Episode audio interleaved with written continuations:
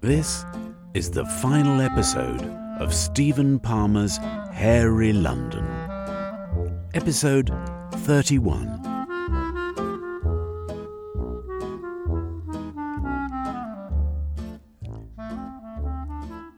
Every member of the Suicide Club known to be alive was called to Bedwood's house for a meeting to determine the result of the wager. It was a damp, dismal evening, the weather turning to chill and rain. Cherami, dressed in plaid galoshes and artful coat, unfurling his umbrella before stepping out into the downpour. Without a valet and uncertain of the security of his wealth, not to mention his status, he devised a plan that he felt suited his new circumstances. But would it work? He dared not guess, for this plan could be characterized as foolhardy. Outside his house stood a large covered cart, at the front of which sat a sodden driver, a single horse, the method of traction. Cherami waved to the man. Ready? Are you? Yes, sir, the man replied. It'll stop raining soon, I expect. Don't forget, one hour from now you leave here. One hour, sir. Cherami nodded. I'll see you later then, at the agreed place. Yes, sir. Cherami hurried along Fetter Lane, Fleet Street, then turned into Chancery Lane, whereupon a feeling of sadness overwhelmed him, and he found himself in tears. He paused, took a deep breath, then carried on. Gentleman Smythe met him at the top of the steps of Bedwood's house. Good evening, sir. You are well, I trust? Very well. What's on the menu tonight? Parboiled egg of flightless cuckoo, sir. Bought last year from the cloud jungles of Nepal and served on a bed of Tibetan grubs. Excellent. Cherami ran up the steps to the dining room, where he saw everybody that he expected. Lord Blackanor, Guinevere, Franklin Sparterney, Grubbiander Tune, Velvine, Cornucope, and Eustacia, who, by special request of Lord Blackanor, had been allowed to present herself unbagged, though she wore a headscarf low over her forehead. Am I late? he said with a grin. A muttered grumble was his reply. He glanced at Guinevere, then smiled and winked at her. She smiled back. He glanced at the front sash window to see it open just a fraction. Then he said, But uh, where's Sir Hoathly? Lord Blackanor handed him a manila envelope, saying, This arrived for you. It carries both the monograms of Sir Hoathly and of Yom Gravelspit.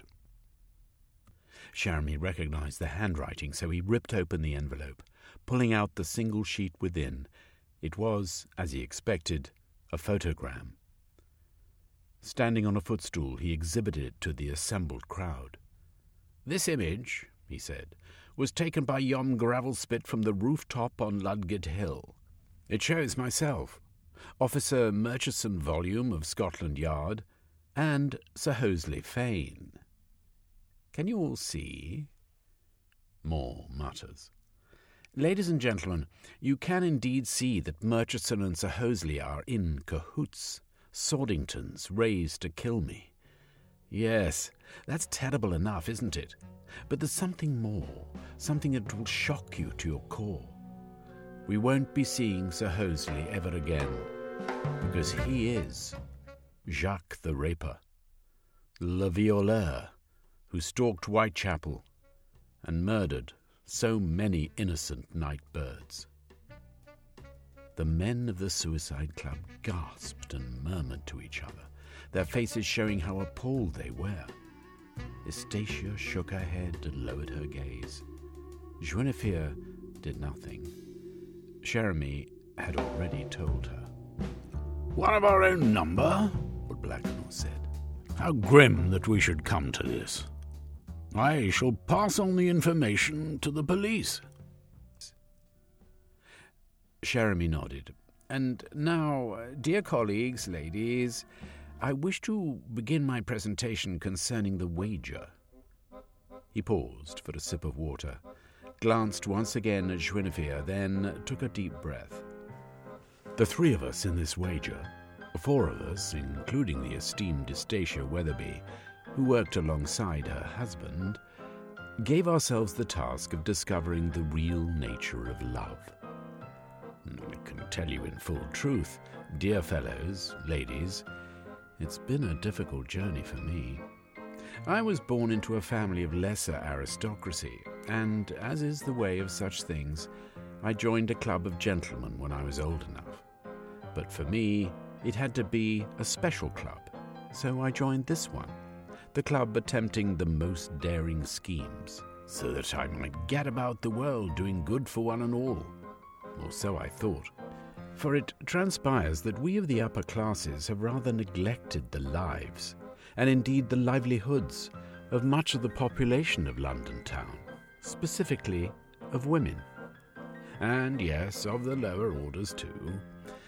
I can tell you it gave me the greatest pleasure to see our Prime Minister yield to the demands of the Purleys, and all because he was a true Britisher who couldn't go back on his word. Ah, the irony. Get on with it, Pantomile, Lord Blackanor muttered. Cherami turned to him and replied, I'll take all the time I need, dear fellow. My wealth is at stake, do you remember? Lord Blackanor raised his gaze to the ceiling, but said nothing more. Cherami sipped more water, then continued. Women have been treated abominably by us men. It's time for that to change. I wish here and now to declare my full support for the cause of suffering, led so marvellously by Lady Bedwoods. I've written to the Pankhursts to this effect already, in case you're wondering. I can attest to this, Guinevere said. Cherami smiled at her. And so to love. He paused, glanced up at the ceiling, then took another sip of water. I can sense you're all waiting for me, he said. Could the Suicide Club change the world through this simple wager? Christianity, after all, changed the world because of one man, St. Paul. Might I become a kind of St. Cherami in years to come? No, said Franklin Sparterney. Why, I agree with you, dear fellow, Cherami said, and I thank you for saying that, for it allows me to present you the real nature of love. Then what is it? asked Lord Blackanor. Let's first ask why Franklin is correct in saying I won't become a St. Cherami of love. It's because to do that I have to use words. Words, my friend, such as the Bible utilizes. But love can't be captured in a net of words. No combination of words known to us, nor to any other man or woman who has ever existed, can describe love. Then this wager is pointless, Franklin said, a frown on his face. Ah, dear fellow, not at all, because the true nature of love is action. It's not what we write that matters, it's not what we say, it's what we do. Actions, as has been observed on many a previous occasion, speak louder than words. And so, in conclusion, my dearest of colleagues, members of the Suicide Club, and ladies also, I present you my action, my deed. That is my offer to you, Lord Blackanor, in the matter of the wager. Cherami leapt down from the footstool and ran over to Guinevere, who, seeing him, stood up, an expression of puzzlement on her face. And Cherami took her hand and pulled her to the sash window, where lay a miniature Machinora, constructed from a large Iranian tea tray and a bag of steaming moisture. He pulled up the window, allowing cold evening air into the chamber. He waved to everybody. Most of them stood on their feet, eyes wide and mouths open, then pulled Guinevere onto the tray, which promptly rose and passed beneath the window. Cherami pulled Guinevere to her knees and pushed down her head ducking as the Machinora carried them outside the building. Then they sank to ground level, and Cherami leapt off. Guinevere followed suit. My darling, he said. Eh, Cherami, what are you doing? She replied. This is love, Guinevere. This is life. This is action. I've loved you for so many years, and now I'm proving it by deed. Will you elope with me? A man poverty stricken to an unknown future, and all for love? Poverty stricken? He shrugged. I have by default lost the wager, my darling. My action in spiriting you out of the building has made my claim, but at the same time ruined my chances. It is a paradox, much like love, in fact. Oh, Cherami. She leaned forward and kissed him, and in that moment, though the rain poured down and he knew not what might happen next to him, he was the happiest man in the world. Guinevere said, But where to now? Cherami indicated the covered cart standing beside the pavement. In there lie all my worldly possessions that I took from my house in Gough Square. Leave behind the world of the aristocracy that you've so far known. Leave it, Guinevere, and come with me. I know a little place in Wales where we can be two ordinary people, living ordinary lives. She hesitated. The rain pelted down. Then she said, Very well. You have convinced me. Cherami leapt upon the cart footplate, then pulled Guinevere up, so that they sat side by side, cramped and somewhat damp beside the driver. To Wales, Cherami said, and freedom. Eustacia Weatherby watched Cherami jump upon the Iranian tea tray, pass with Lady Bedwoods through the open window, then vanish into the dark of the night. She glanced at Cornucope, who sat, head in hand, beside her. Are you well? she asked him. He nodded. As well as can be expected, dearest one. Did that surprise you? He lowered his hand and looked at her. Yes, it did, of course it did. Pantomile is a man of spontaneity, which, we now see, is his undoing. He has lost the wager. Then the wager is ours to win, she observed. He managed a weak smile. Ever the practical one, he observed. Eustacia nodded, waiting for Cornucope to turn away again, and when he did, she put her hand into her handbag and pushed the protective end off the syringe that lay there, raising it, shaking out the air bubbles, then jabbing it into his upper arm. She pulled back her hand at once, avoiding the response. Cornucope tapped his arm as if bitten by a gnat. He turned to glance at her, frowned, grunted, then turned away again. Lord Blackanor said, now it's your turn, Cornucope. Eustacia stood up. I'll be making our claim on the wager, she said. Lord Blackanor also got to his feet. You? Yes, me. Lord Blackanor looked at Cornucope and said, Is this. Do you really need to ask him? Eustacia interrupted. I may be a woman, and I'm not a member of the Suicide Club. But we've heard tonight a lot about the importance of women, not to mention the importance of the lower classes, and of course foreigners such as myself. That is, if you call me a foreigner. She glanced at her audience. None of them spoke. I'm a Britisher, she continued, though I was born in Indu, and the matter of Indu is one close to my heart. Is this part of your presentation? Lord Blackanor asked.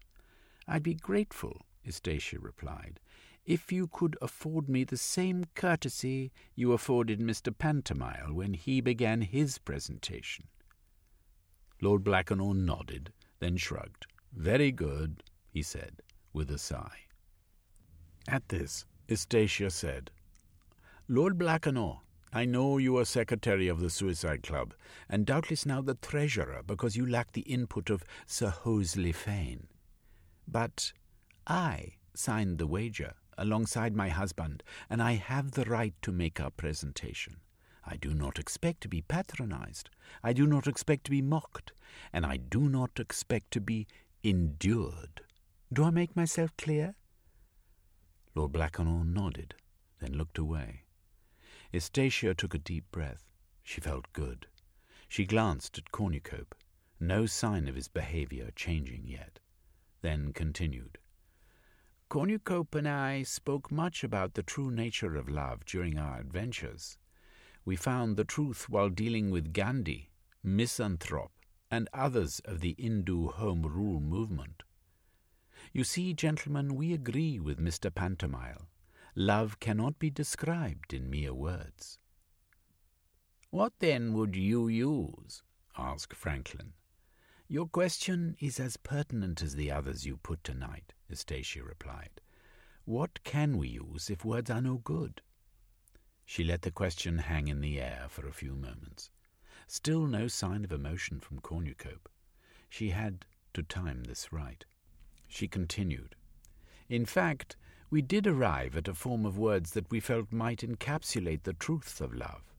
Cornucope spoke to them in a fit of passion to Pyse-God, the king of the underwater realm in Windsor Great Park, and they go as follows. From her handbag she took a sheet of paper that they had inscribed with Cornucope's words, and read, I would do anything for Eustacia, my most dear wife. Do you think love can be handed around like sweetmeats? It is a thing of the heart, of time and patience, a thing of giving and, your majesty, of taking, though it be in equal measure. It is the understanding of life, if you will, over time, and with one other of merit. That is what he said. To this Franklin replied, well, you have negated the validity of your premise since you have told us these words. Eustacia shook her head. On the contrary, Mr. Spartani, you have missed the important point. What, then, is the important point? That Cornucope spoke the words in a situation of stress, when he thought Piscod was going to take me away and make me queen of the underwater realm. He spoke in a fit of passion. He was emotional. For you see, gentlemen, you men of this country suffer from a debilitating condition that my countryman Gandhi noticed. It so happened that Gandhi intended exploiting your crippling condition, but luckily, through the agency of me and my husband, and it must be said because of a sharp shooting policeman, he failed. Lord Blackanor stirred himself. Mm, perhaps you should tell us the nature of this condition, he said. I will. It's the prelude to our claim on the wager, which I will make shortly. Cornucope, are you well? Cornucope shook his head. Oh, sir, I feel a little drunk. Eustacia raised her hands to calm the murmured hubbub.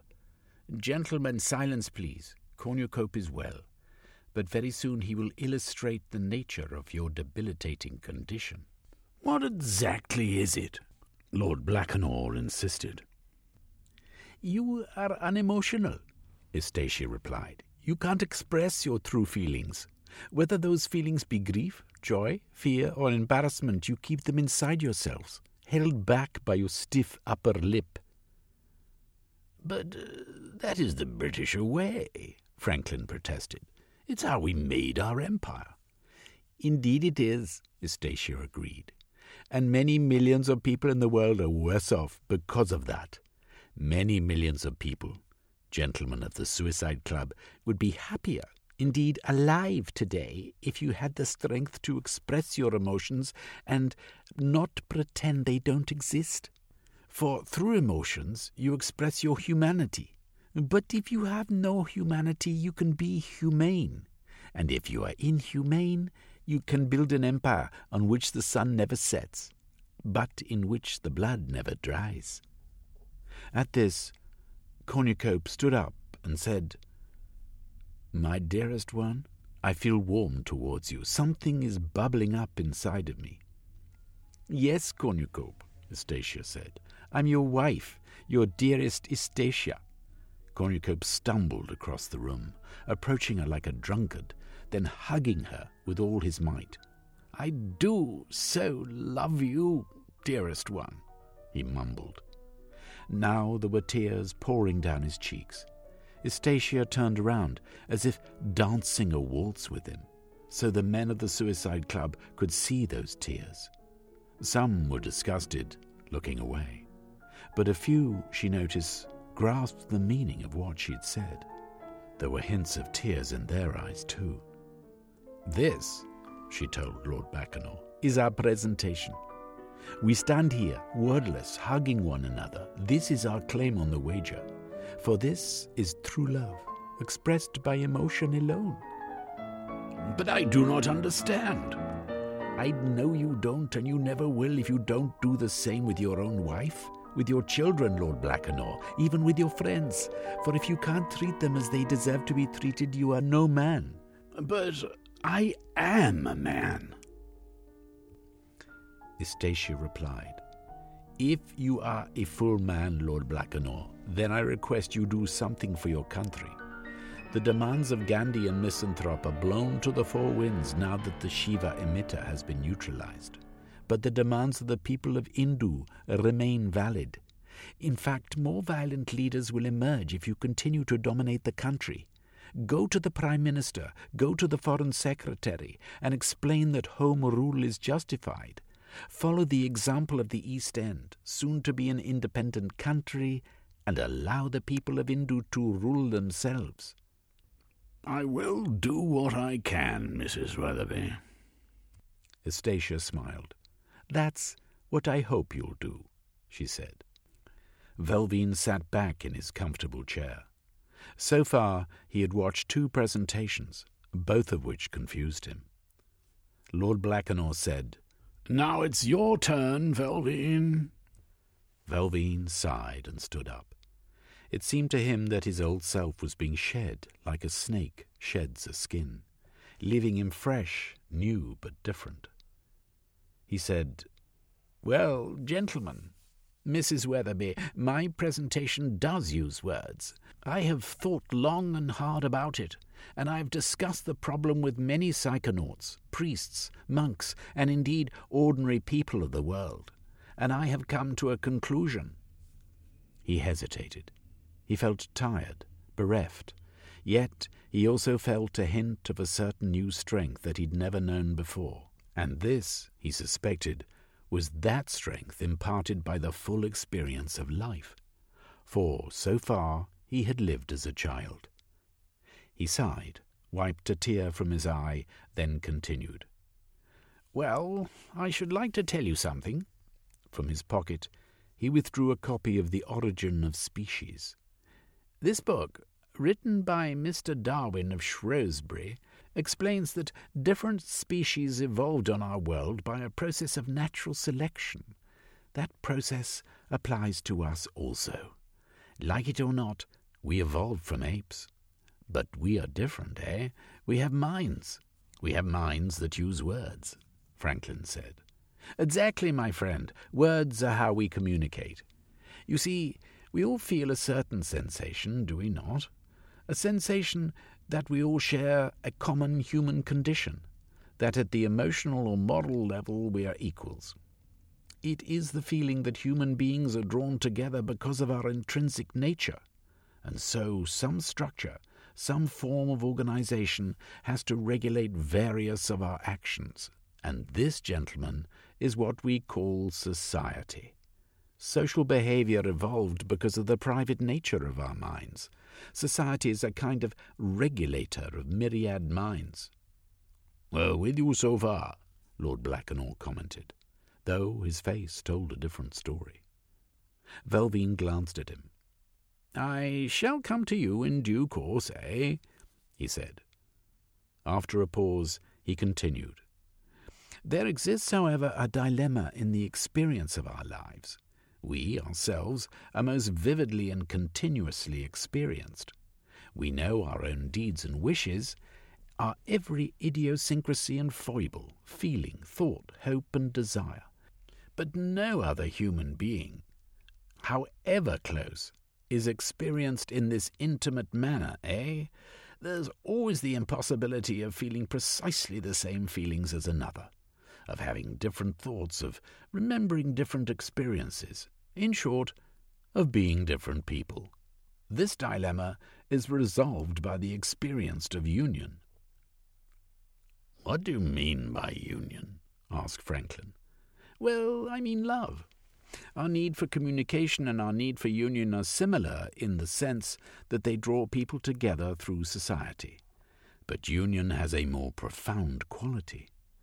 Communication between people is an aspect of living, though it can in some cases be deep, as is the case demonstrated by Mrs. Weatherby, with emotion. But union does not have any aspect of chance.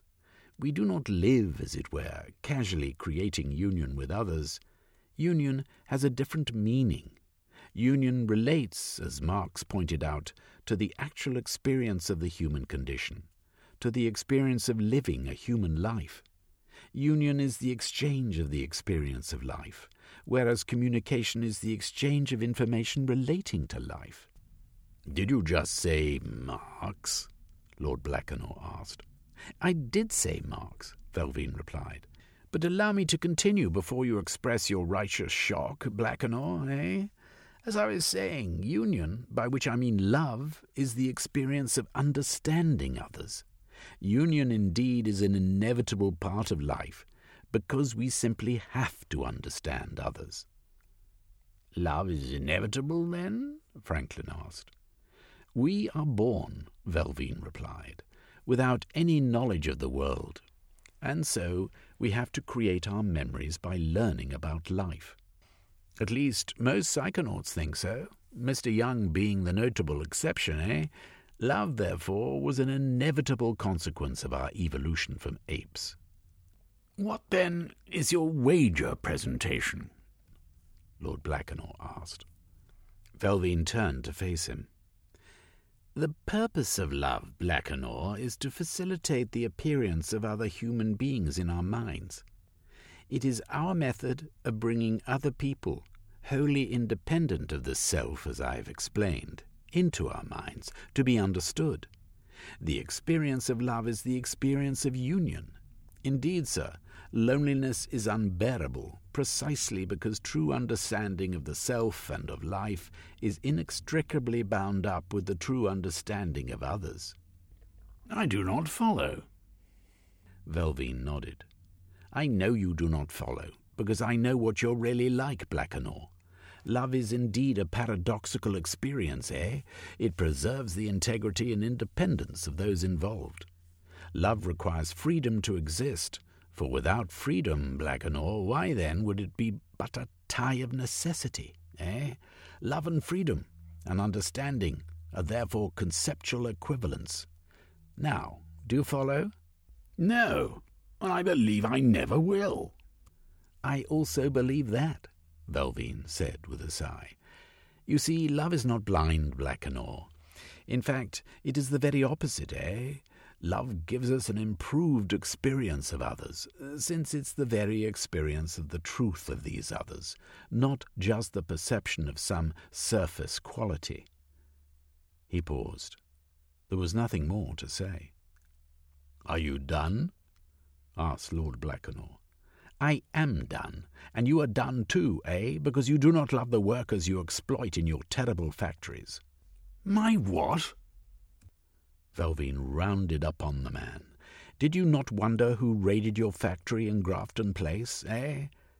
Lord Blackanor leapt to his feet, glancing in consternation at the others. What do you mean, Orchard Tide? Velvine laughed. Well, Black uh, Nor Developments, I suppose, which is private property, and where there is no admittance, at least to ordinary folk. You? You, Orchard Tide? I was the one who chased you and your flying fox to London Zoo. I was the one. And I was the one who saw you poison Bertrand Hurricane stone dead with a miniature crate. You're a murderer, Blackanor. Yes, it is true what you think about me. I have made the most radical breakthrough of all of us tonight. I am a Marxist. I reject utterly the aristocracy.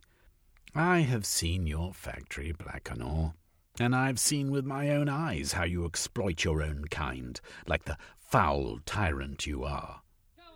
Lies! Lord Blackanor cried. Gentlemen, this is all lies. Velvine drew a deep breath to shout over the gathering clamour as every member of the club jumped to his feet. Eustacia Weatherby, too, shock plain on her face. He yelled, Quiet! All of you! There will be time enough to investigate the methods and properties of Blackanor, eh? I claim the wager monies. I claim them, for I am correct, and so is Marx. Lord Blackanor stood on a chair and also yelled, I am now the treasurer of the Suicide Club. I say this to you all there is no winner. None of you have proven your case.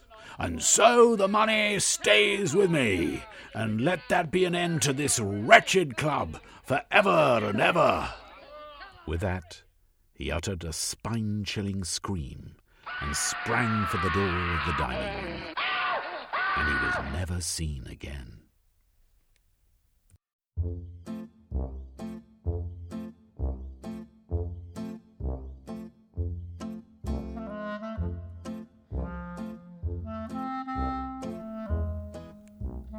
Epilogue Velvine walked on his own down Chancery Lane, eastward along Fleet Street, then south along New Bridge Street to Blackfriars Bridge. The Thames looked different indeed.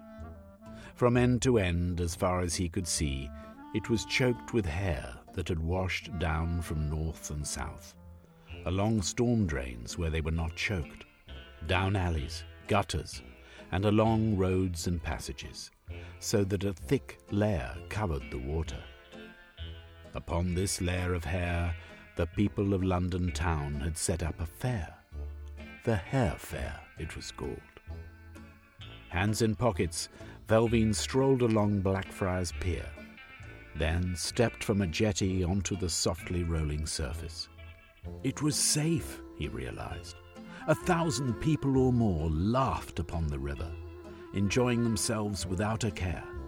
Children and dogs running this way and that, and there were hundreds of stalls to see. Velvine bought himself a toffee pear, played a few games of shover spong, and threw coconuts at badly manufactured toy heads, featuring, amongst others, the visage of the Prime Minister and all of the Cabinet. Velvine laughed to himself. He knew now that he'd come through an experience that had made him an adult.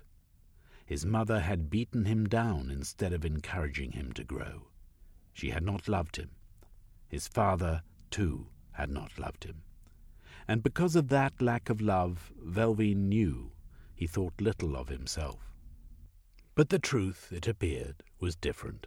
He was a good man, a man far from perfect, it was true, but a man who at the very least could say he knew what direction to grow in.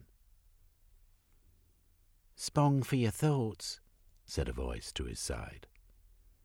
He glanced over to see a young woman not three yards away, walking in his direction. She was slender, dark haired, with brown eyes. Pretty, he decided, with a pleasant, if somewhat crooked smile. For my thoughts, eh? he replied. She approached him. You seem very far away, she said. If that look in your eyes was anything to go by. He smiled.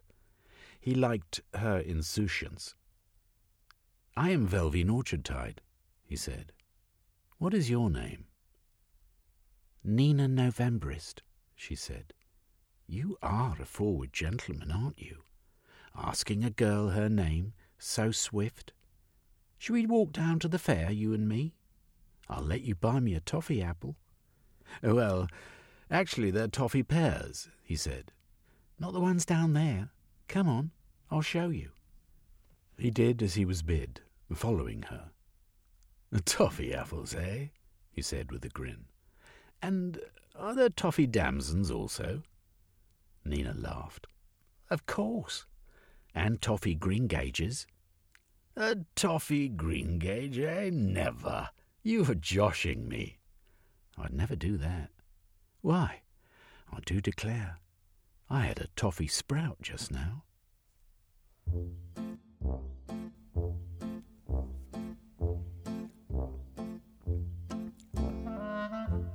And so endeth the strange tale of hairy London, a supremely odd yet deeply rewarding experience, a novel of alternate reality London, a parody of the Victorian era. Search for Stephen Palmer, author, for info about him, and for the tenacious narrator who read all 96,750 words. Go to www.englishvoiceover.tv. Hairy London, the podcast, was produced and narrated by R.D. Watson. Music by kind permission of West One Music. Hairy London, the novel, is published by Infinity Plus.